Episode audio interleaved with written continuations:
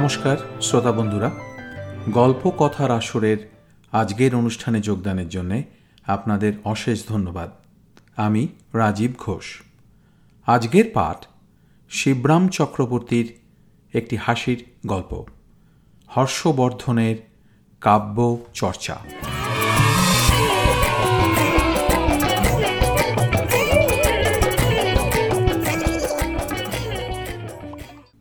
বাড়ির দরজায় কে যে একপাল ছাগল মেদে গেছিল তাদের চ্যাঁ ভ্যাঁ পাড়াটা মাত। হর্ষবর্ধন তখন থেকে উঠে পড়ে লেগেছেন কিন্তু মনই মেলাতে পারছেন না। তা কবিতা মেলাবেন কি করে? দূর ছায়। বিরক্ত হয়ে বলেছেন হর্ষবর্ধন। পাঁঠার সঙ্গে খালি পেটের মিল হতে পারে কবিতার মিল হয় না। পাঁঠারা অপাঠ্য। আজই একটু আগে গোবরার হাতে তিনি মোটা খাতাটা দেখেছিলেন চামড়ায় বাঁধানো চকচকে অবিকল বইয়ের মতো। কৌতূহল প্রকাশ করায় গোবরা জানিয়েছিল এটা আমাদের কবিতার খাতা আমরা কবিতা লিখব পরে ছাপা হয়ে বই আকারে বেরুবে আমাদের কবিতার বই। আমরা মানে? আমরা কারা? ভাইয়ের কথায় দাদা একটু ঘাবড়েই গেছেন। আমরা অর্থাৎ তুমি আর আমি আবার কে? গোবরা ব্যক্ত করেছে। আমি? আমি কবিতা লিখব? কেন? কি দুঃখে? হর্ষবর্ধন আকাশ থেকে পড়েছেন। আমাদের কাঠের কারবার বেঁচে থাক। কবিতা লিখতে যাব কিসের দুঃখে? চিরটা কাল তো আকাঠ হয়েই রইলে। কেন? কবি হওয়াটা কি খারাপ?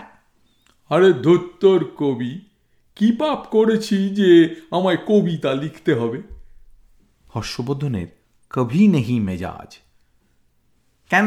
পাপ কিসের? গোবরা জবাব দিয়েছে। কবিতা লেখা সেটা কি পাপ? ব্যাস বাল্মীকি কালিদাস কৃত্তিবাস অমর অমর। বলতে বলতে গোবরার কোথায় যেন আটকে যায়। আরে দূর বোকা অমর নয় অমর অমর। জানি কবিতা লিখে এরা সবাই অমর আমার জানা আছে। হর্ষবর্ধন ভাইকে জানাতে দ্বিধা করেন না। অমর নয় অমর আরেকজন নামজাদা কবি। তার নামের সঙ্গে আরও দু দুটো খাবার জিনিস জড়ানো কি না? খাবারগুলো আমার মনে আসছে না ছাই। অমরত্ব ছাড়াও দু রকমের খাবার ভালো খাবার। ঠিক কাব্যরস না হলেও হর্ষবর্ধনের জিভে এক রকমের রসই জমে। মনে পড়েছে, খই আর আম, অমর খইয়াম হ্যাঁ তুমি কি বলতে চাও? ব্যাস, বাল্মীকি, কালিদাস, কৃত্তিবাস আর আমাদের এই অমর খইয়াম এরা সবাই কবিতা লিখে পাপ করে গেছেন?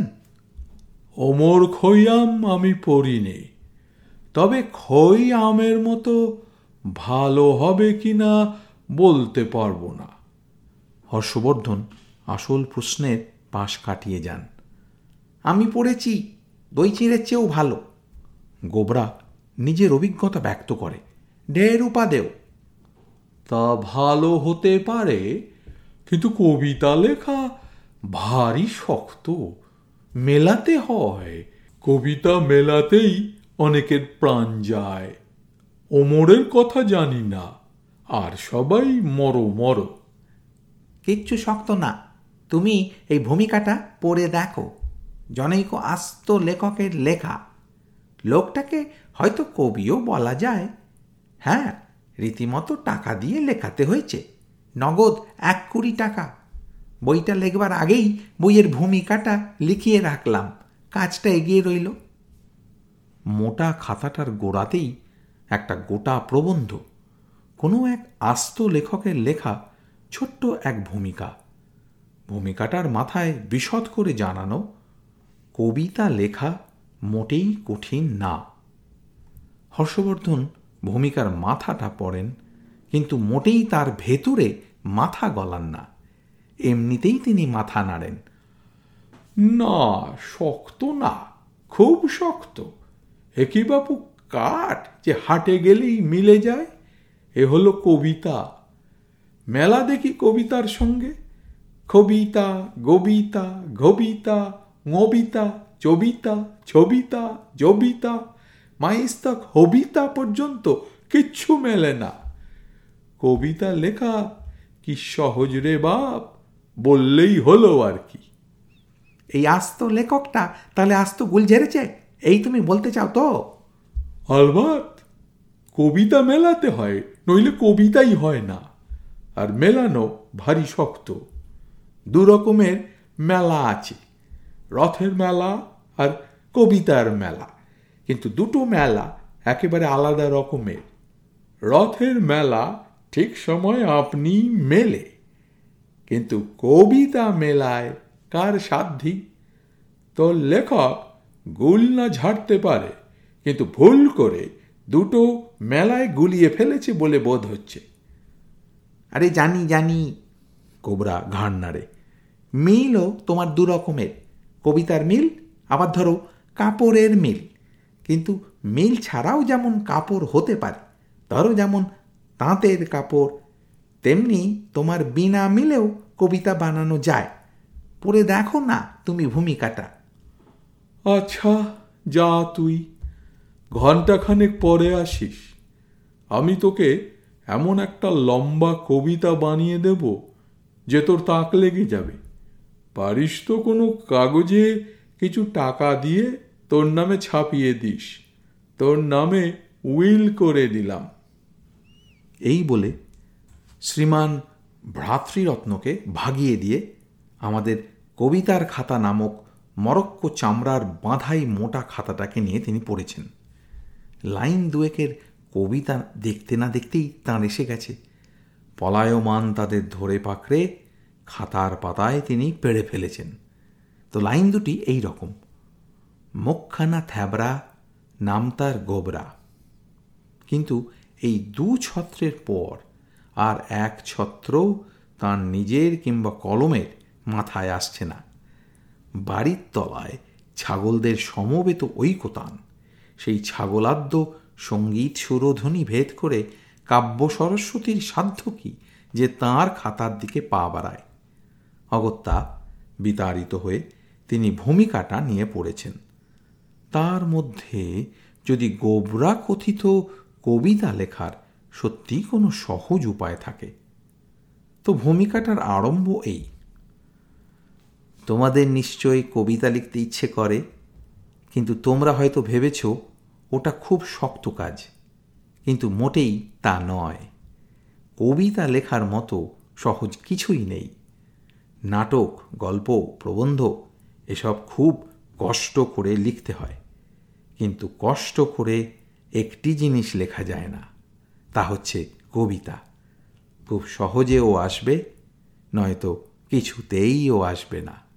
সহজ না হলে কবিতাই হলো না। এই অবধি পড়ে হর্ষবর্ধন আপন মনে বলতে থাকেন, আরে, আমিও তো ঠিক সেই কথাটাই বলছি। কষ্ট করে কখনোই কবিতা লেখা যায় না। আর দেখো তো ওই গোবরার কাণ্ড। আমার ঘাড়ে ইয়া মোটা একটা জাবদা খাতা চাপিয়ে গেছে। আমি অনর্থক কষ্ট করে মরছি। যত সব অনা সৃষ্টি দেখো না। হর্ষবর্ধন আবার ভূমিকার মধ্যে আরেকটু অগ্রসর হন। নির্মল জলে যেমন আকাশের ছায়া পড়ে, তেমনি মানুষের মনে কবিতার মায়া লাগে। মনের সেই আকাশকে রঙে রেখায় ধরে রাখলেই হয় ছবি, আর কথায় বাঁধলেই হয় কবিতা। তোমাদের মনে যখন যে ভাব জাগে, তাকে যদি ভাষায় জাহির করতে পারো, তাই হবে কবিতা, যেটা যত ভালো প্রকাশ হবে কবিতাও হবে তত চমৎকার। অতঃপর হর্ষবর্ধন নিজের মনের মধ্যে হাতড়াতে শুরু করেন। কিন্তু সমস্তই তার শূন্য বলে মনে হতে থাকে। অবশেষে তিনি দীর্ঘ নিঃশ্বাস ফেলেন, তাহলে আর আমি কি করে কবি হব? ভূমিকায় আরও ছিল, শরীরের যেমন ব্যায়াম দরকার যেমন বই পড়া আবশ্যক, তেমনি প্রয়োজন কবিতা লেখার। বই পড়লে চিন্তা করলে হয় মস্তিষ্কের ব্যায়াম, কবিতা চর্চায় মনের। ভাবের ভাণ্ডার যত পূর্ণ হবে, মন হবে ততই বড়, ততই অগাধ। ভাব এলেই লিখে ফেলো, তাহলে সেই প্রয়াসের দ্বারাই ঘুরে ফিরে সেই ভাব তোমার চেতনা বা অবচেতনার মধ্যে গিয়ে জমা হয়ে থাকল। ভাবনা হচ্ছে মৌমাছির মতো। যদি উড়ে যেতে দিলে তো খানিক গুনগুন করেইও চলে গেল। আর কখনো ফিরে না আসতেও পারে। কিন্তু কথার রূপ গুণের মধ্যে, ভাষার মৌচাকে যদি ওকে ধরতে পারো, তাহলে মধু না দিয়ে ও যাবে না। সেই মধুই হলো আসল। এবং তোমার সেই মনের মধু, যখন পাঠকের মনকেও মধুময় করতে পারে, তখনই তোমার কবিতা হয়ে ওঠে মধুর, তখনই তার সার্থকতা। কবিতার আসল কথা হচ্ছে, তা কবিতা হওয়া চাই। ছন্দ, মিল ইত্যাদি না হলেও তার চলে। ছন্দ যদি আপনি এসে যায়, মিল যদি অমনি পাও বহুত আচ্ছা কিন্তু ও না হলে কবিতার কোনো হানি হয় না। আকাশের সঙ্গে বাতাস বেশ মিল খায়। আকাশের সঙ্গে পৃথিবীর কোথাও মিল নেই, অথচ আকাশ আর পৃথিবী মেলে চমৎকার একটা কবিতা। ভূমিকাটা দু একটা উদাহরণের পরে এইভাবে শেষ। পরিশেষে পৌঁছে হর্ষবর্ধন মুখ বাঁকান। আরে জানি জানি, এসবই আমার জানা। তুমি আর নতুন কথা আমাকে কি শেখাবে, বাপু? তোমার চেয়ে ঢের ভালো ভূমিকা আমি লিখে দিতে পারি। আরে বাপু, কে না জানে? শ্রীবৎস লিখলেই বিভৎস দিয়ে মেলাতে হয়। কার খোকা আনলেই অমনি ছাড় পোকাকে আমদানি করতে হবে। গাড়ি ভাড়া করলে ভারী তারা না হয়ে আর যায় না। সবাই জানে তুমি আর বেশি কি বলবে। কিন্তু এক পাল ছাগল আর তাদের কান ফাটানো চ্যাঁ ভ্যার সঙ্গে যদি মেলাতে পারতে তাহলে জানতুম যে হ্যাঁ তুমি একজন আস্ত জাত কবি। এমনকি তোমাকে আমি কবি অমর মুড়ি কাঁঠাল বলেও মানতে রাজি ছিলাম। গোবরা এসে এতক্ষণ পরে মুখি মারে কি দাদা কদ্দূর বেরুলো তোমার কবিতা? আরে হয়েছে খানিকটা হয়েছে।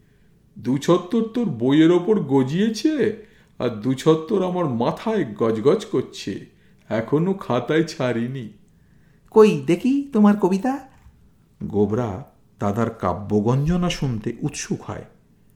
কিন্তু খাতার দু লাইন মুখখানা থ্যাবরা নাম তার গোবরা। দেখেই নিজের মুখের সঙ্গে সে মিলিয়ে দেখে কিনা বলা যায় না গোবরার মুখ কবিতার আরেকটা মিল হয়ে ওঠে। একেবারে গোমরা হয়ে ওঠে। আরে, এখনই অবাক হচ্ছিস। আরও দু লাইন আছে, বলছি, শোন। হর্ষবর্ধন বাকি পংক্তিগুলোকেও নিজের দন্তপংক্তির সঙ্গে প্রকাশ করে দেন। বাকিটাও শোন তবে, শুনলে খুশিই হবি। তলায় এক পাল ছাগল আর ওপরে তুই এক পাগল। এই চার লাইনেই আমার অমরত্ব লাভ। আজকের মতো এই যথেষ্ট। আরে কেমন হয়েছে রে কবিতাটা? অমর খৈয়ামের সমকক্ষ হয়তো হইনি, কিন্তু অমর মুড়কি জাম কি বলা যায় না আমায়?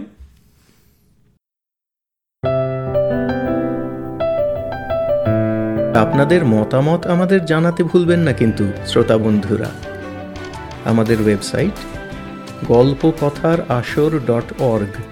G O L P O K O T H A R A S O R dot O R G.